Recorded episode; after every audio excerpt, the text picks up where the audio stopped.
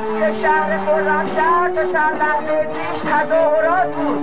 و کلیه عراقی الله اکبر یا حسین و بله ما میگم فهمیدیم بله بله تشکر آقا. خداوند خرمشهر آزادش کرد. محمد نبودی ببینی شهر آزاد کرد مشت خونه یارام اومد بار سمر گشته. محمد نبودی ببینی شهر آزاد کرد مشت خونه یارام اومد بار سمر گشته.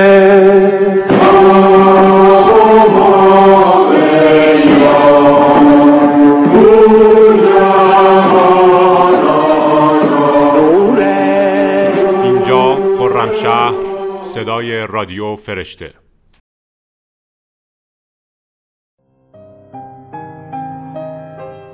تنگه چذاب نام منطقه‌ای در غرب اهواز در استان خوزستان است. در نبرد ایران و عراق، تنگه چذاب یکی از پنج محور تازش عراق به ایران بود. در مهر ماه 1359 عراقی ها از تنگه چذاب عبور کردند و آن منطقه را تحت تصرف خود درآوردند تا اینکه در آذر 1360 در جریان عملیات بیت المقدس نیروهای ایرانی توانستند این نقطه را باز پس بگیرند.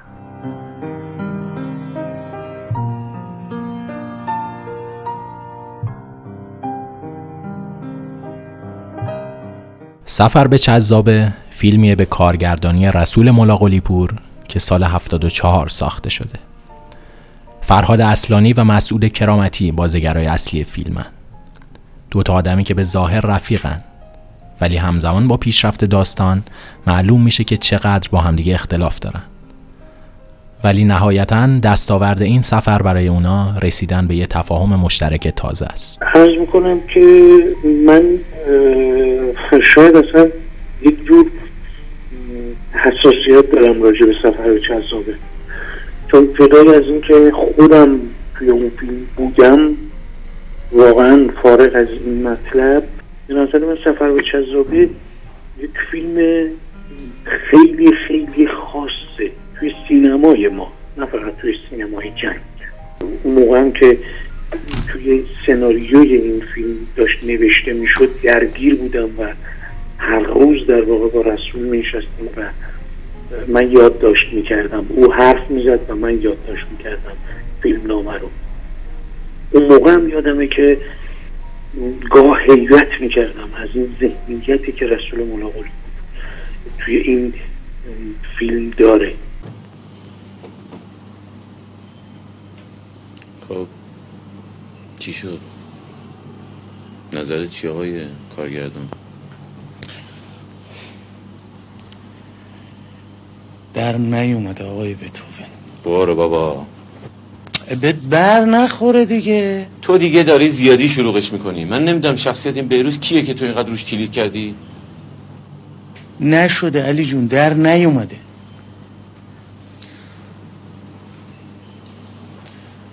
ببخشید. میشه بگید من باید چیکار کنم؟ خدا هم نمی‌دونم. همینه دیگه نمی‌دونم.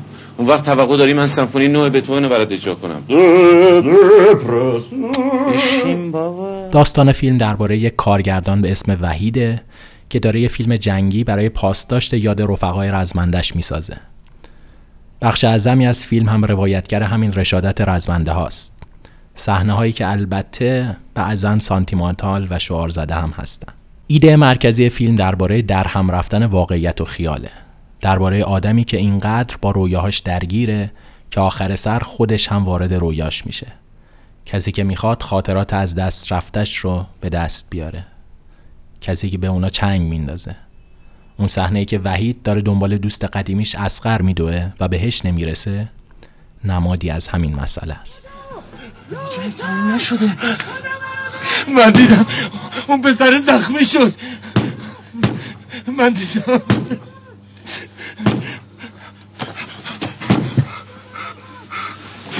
من من شوریم نشد. میسم میسم میسم میسم. میسم بگوشم تپسی کم کن یک صد یه سیگاری دیگه بفرست.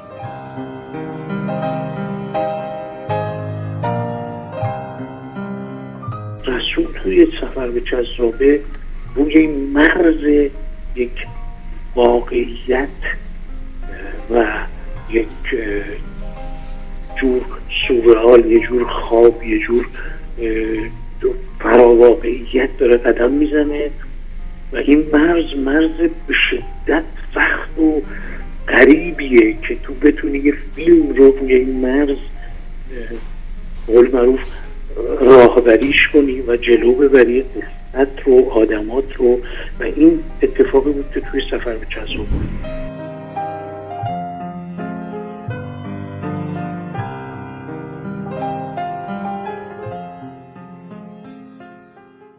بود ملا قلیپور سفر به چذابه رو سال 74 ساخت.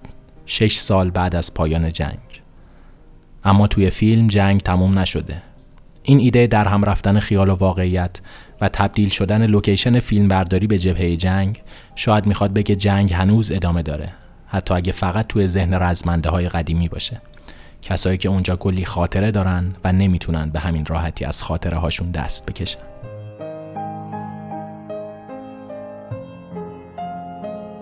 من فرید متین و اینجا پلان سکانس رادیو فرشته.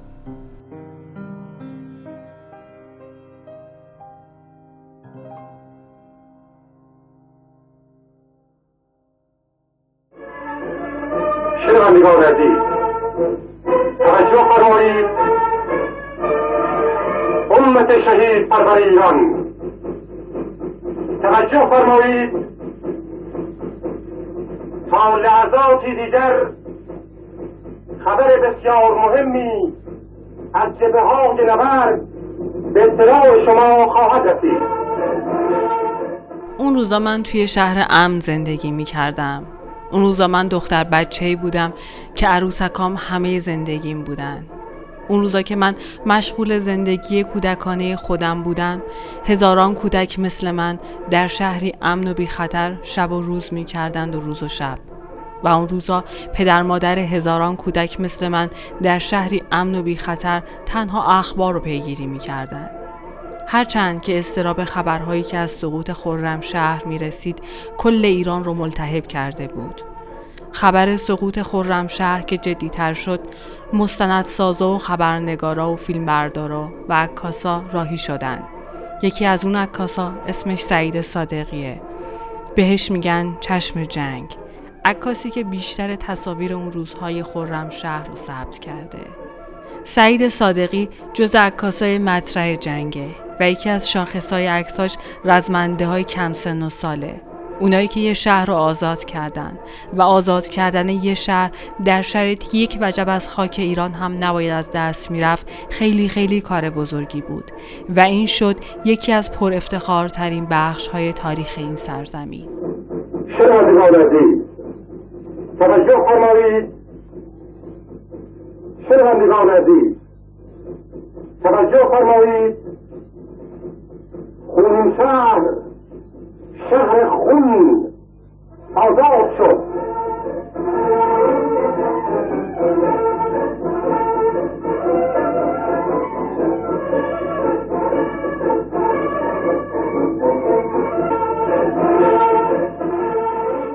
سعید صادقی با ثبت لحظه به لحظه اون روزا ما رو هم قدم نه نه هم رزم و هم سنگر بهتره. سعید صادقی با ثبت لحظه به لحظه اون روزا ما رو هم رزم و هم سنگر بلند قامتان می‌کنه و چه افتخاری از این بالاتر. حالا که از جنگ خبری نیست ما از دیدن تصاویر اون روزا چه احساسی پیدا می‌کنیم؟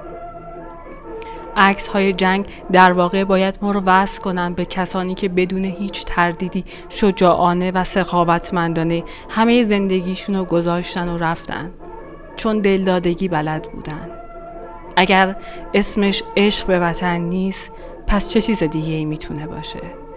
از دیدن تصاویر در آغوش کشیدن مادرانی که فرزندانشون رو دارن بدرقه میدون مین می‌کنن چه تعبیری میشه کرد؟ این اگر اسمش عشق به سرزمین مادری نیست پس چه چیز دیگه ای می‌تونه باشه؟ عشق عشق عشق. این عشق تا کجاها که نرفت؟ با این عشق تا کجاها که نرفتند؟ هفت آسمان عشق را سفر کردند و آسمان به وجود آنها سجده کرد. باید عاشق بود تا این عاشقی ها را ثبت کرد. این روزا وقتی عکس های سعید صادقی را با دقت نگاه می کنم که لحظه به لحظه اون رشادت ها و جوان مردی ها را به تصویر کشیده هم غروری بی نهایت و هم اشکی بی پایان به سراغم میاد. اشکی سرریز برای این همه عشق. سعید صادقی با دوربینش لحظاتی رو ثبت کرده که ما رو می‌بره وسط میدون خرمشهر و از اونجا صدای الله اکبر گنبد زخمی اما استوار مسجد جامعه خرمشهر به گوشامون می‌رسه.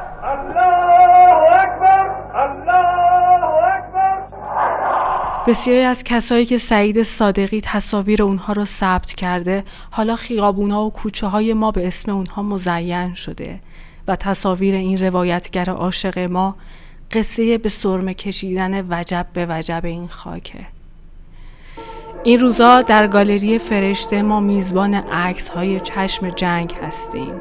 سعید صادقی.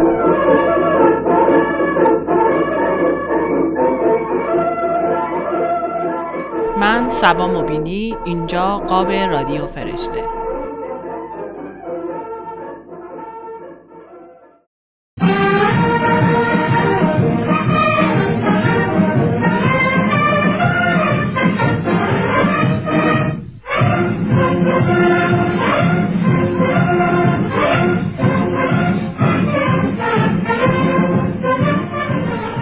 لحظه ای که یوشع پیامبر کنعان رو فتح می‌کنه کاهنان یهودی سپاه در شوفار میدمند. شوفار همون شیپوره و این قدیمی ترین توضیح مکتوب از استفاده موسیقی برای جنگیدن. موسیقی دو تا وظیفه اصلی تو جنگ ها داشته. ارتباط و پیوند سپاه و انتقال پیام فرماندهان و تخریب و ترسوندن دشمن. جنگ های جدید کاری با موسیقی ندارن به جز تشریفات و احترامات و انضباط که قبل و بعد از میدون جنگ به کار میاد. یه کار دیگه میمونه که موسیقی برای جنگ می‌کنه. اصلا هم تشریفاتی نیست و ژنرالا خیلی به دردشون می‌خوره. توجیه جنگ یا به عبارتی کنترل افکار عمومی. موسیقی می‌تونه رسانه ای باشه که دولت ها بفرستنش تو خونه و زندگی مردم عادی دلشون رو به دست بیارن و توجیهشون کنن که این جنگ به نفع ماست. تشویقشون کنن که بیان بجنگن. غمگینشون کنن که به یاد سربازای از دست رفته باشن. یا خوشحالشون کنن که با هم از پیروزی جدیدشون لذت ببرن.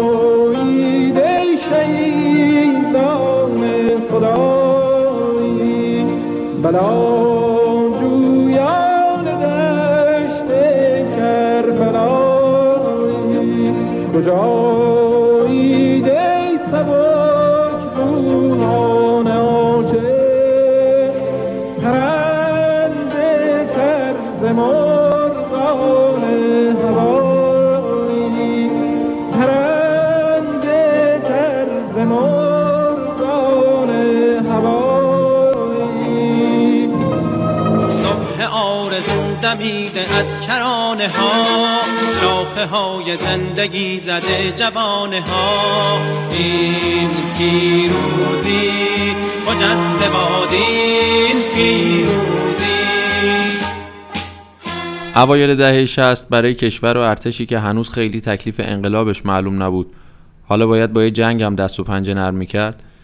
موسیقی می‌تونست محرک خیلی خوبی باشه برای افکار عمومی که از این جنگ حمایت کنن و پاش وایسن. و روحیه جنگیشون رو هشت سال حفظ کنن. مداهی ها و روزه ها نیاز اصلی جبه ها به موسیقی رو برطرف می‌کردن.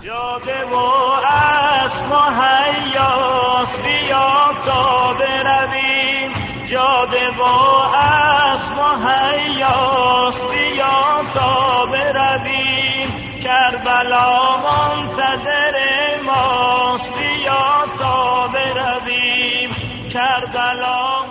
تو مناطق غیر جنگی اما قضیه فرق داشت.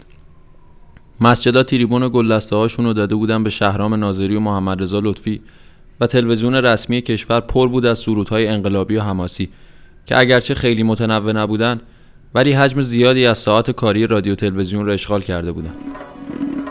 میگذرد کاروان روی گل با سالار آن. سر به شهید جوان. محمد رضا لطفی و بنیاد چاوش به طور خاص بیشتر از همه درگیر موسیقی جنگی بودند. هم باستاب دهنده شرایط جنگی برای جامعه بودن هم سعیشون رو کردن که جبهه ها از زیبایی بی نصیب نمونن. محمد رضا لطفی و بنیاد چاوش به طور خاص بیشتر از همه درگیر موسیقی جنگی بودن. هم باستاب دهنده شرایط جنگی برای جامعه بودن هم سعیشون رو کردن که ها از زیبایی بی نصیب نمونن. لطفی و علیزاده به جبهه های جنوب سفر می‌کردن و به سنگرها رفت آمد مستقیم داشتن. مشخصا الهام گرفتن آلبوم چاوش هشت از شرایط جنگی کاملا مشخص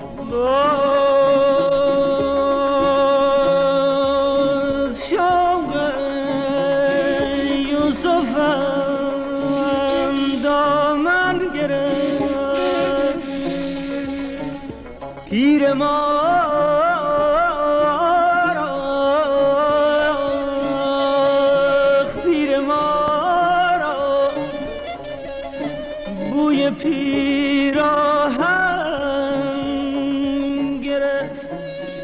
موسیقی های دوره های مهم تاریخی می‌تونه یه حجم بالایی از خاطرات رو رو خودش ذخیره کنه و به طرز شگفتانگیزی شنونده رو وادار کنه تو زمان سفر کنه. به هر حال که تاریخ موسیقی 8 سال جنگ در همین چند نمونه خلاصه میشه. اما به واسطه همین چند نمونه هم همه ما جنگ رو به یاد میاریم مرور می‌کنیم و فراموش نمی‌کنیم. وقتی در سالهای آخر جنگ جهانی دوم ویلهرم وانگلر هنوز تو گیرودار موندن و مقاومت کردن یا فرار از آلمان بوده میره پیش استادش آرنولد شوئنبرگ و ازش کمک می‌خواد که باید چه کار بکنه.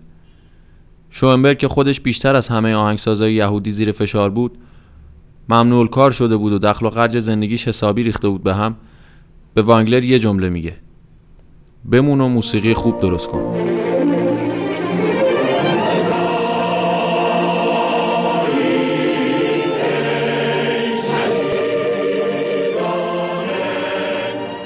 من سالار تحماسبی و اینجا پارتیتور رادیو فرشته.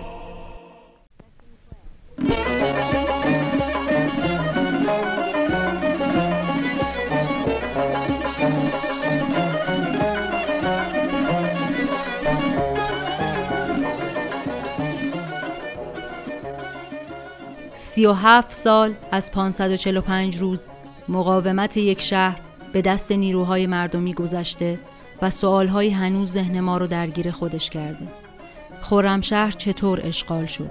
خرمشهری که بهش لقب پایتخت جنگ دادن که آبروی ایران بود و وقتی خبر اشغالش به گوش رسید عاطفه ملی مردم به شدت درگیر شده بود و این بیم می‌رفت که عراق بعد از اون بیشتر و بیشتر پیشروی کنه به دست چه کسانی و چطور آزاد شد؟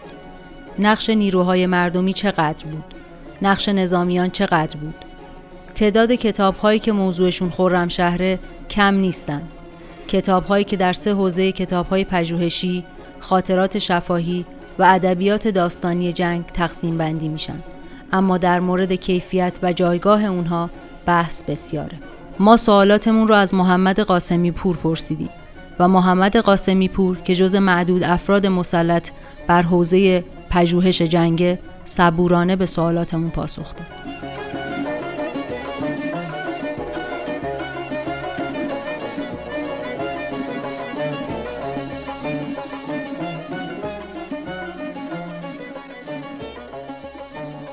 وجود منابع مکتوب در خصوص خرمشهر چه اهمیتی داره؟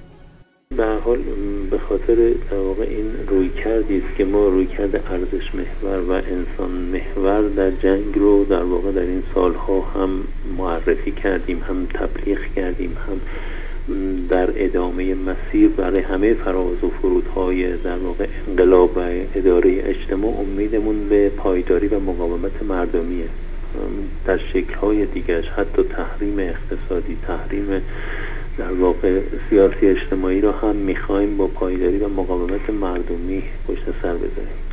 پس باید حتما خاطراتش حتما تاثیر و تاثیراتش در ادبیات و فضای هنر حتما متجلی بشه. من همین امروز صبح مثلا چند مناسبت نزدیکه مثلا با یک نظامی مواجه شدم که در گردان دژ بود در خط مرزی خرمشهر جنگیده بود. گردان دژ دقیقا مرز شرمچه است. می‌گفت وقتی دیگه دیدیم ما مثلا چند تا توپ 106 که مستقر هست و خیلی ساده و محدوده دیگه نمیشه جنگید و تهاجم دشمن خیلی زیاده و باید عقب نشینی سری انجام می‌دادیم. کلیس های این توپ ها رو در واقع اون دستگاه چکاننده و که موجب شلیک میشه گفت کلیس های اینا رو باز کردیم و یک چاهی بود اونجا انداختیم تو چاه که حداقل این توپ ها برای دشمن قابلیت عملیاتی نداشته باشه. امروز می‌گفت اون حدود چاه ها رو می‌شناسم اگه بریم اونجا رو لای رو بکنی بکنی کلیس اون توپ ها رو میشه در آورد. سنده. نه الان مثلا ممکنه یه چیز مثلا خندهداری باشه ولی از نظر آرشیف سازی و استنادات تاریخی خیلی مهمه. یعنی واقعا باید بری اونا رو تو هر حالتی هست پیدا کنی بیاری بیرون و بگی این در واقع بخشی از مقاومته.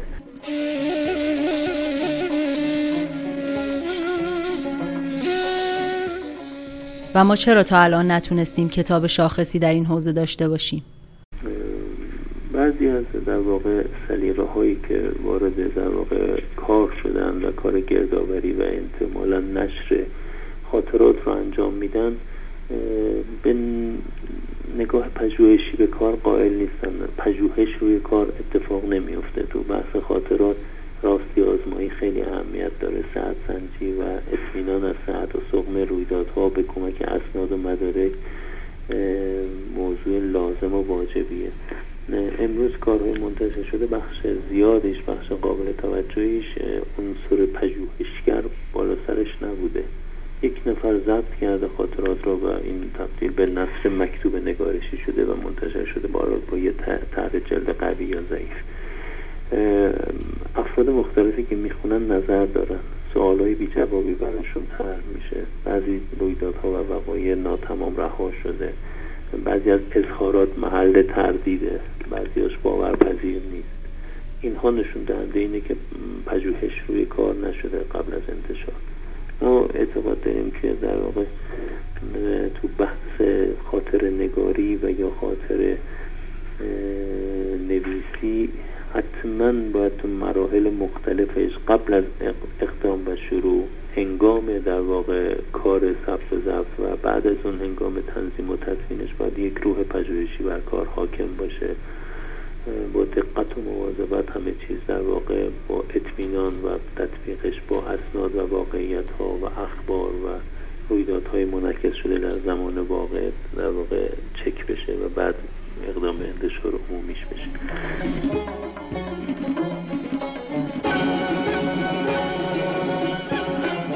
چه باید کرد؟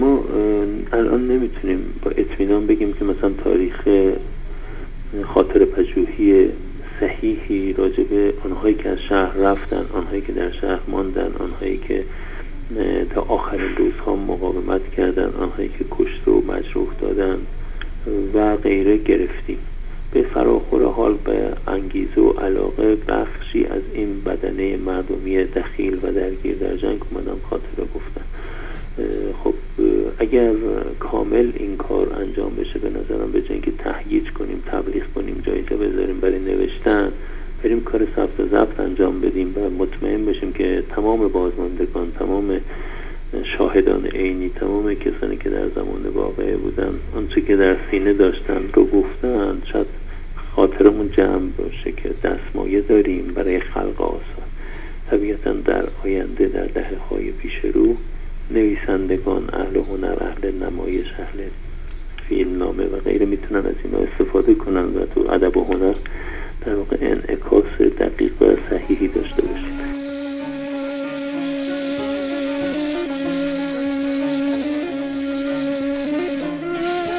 اینجا پاراگراف رادیو فرشته.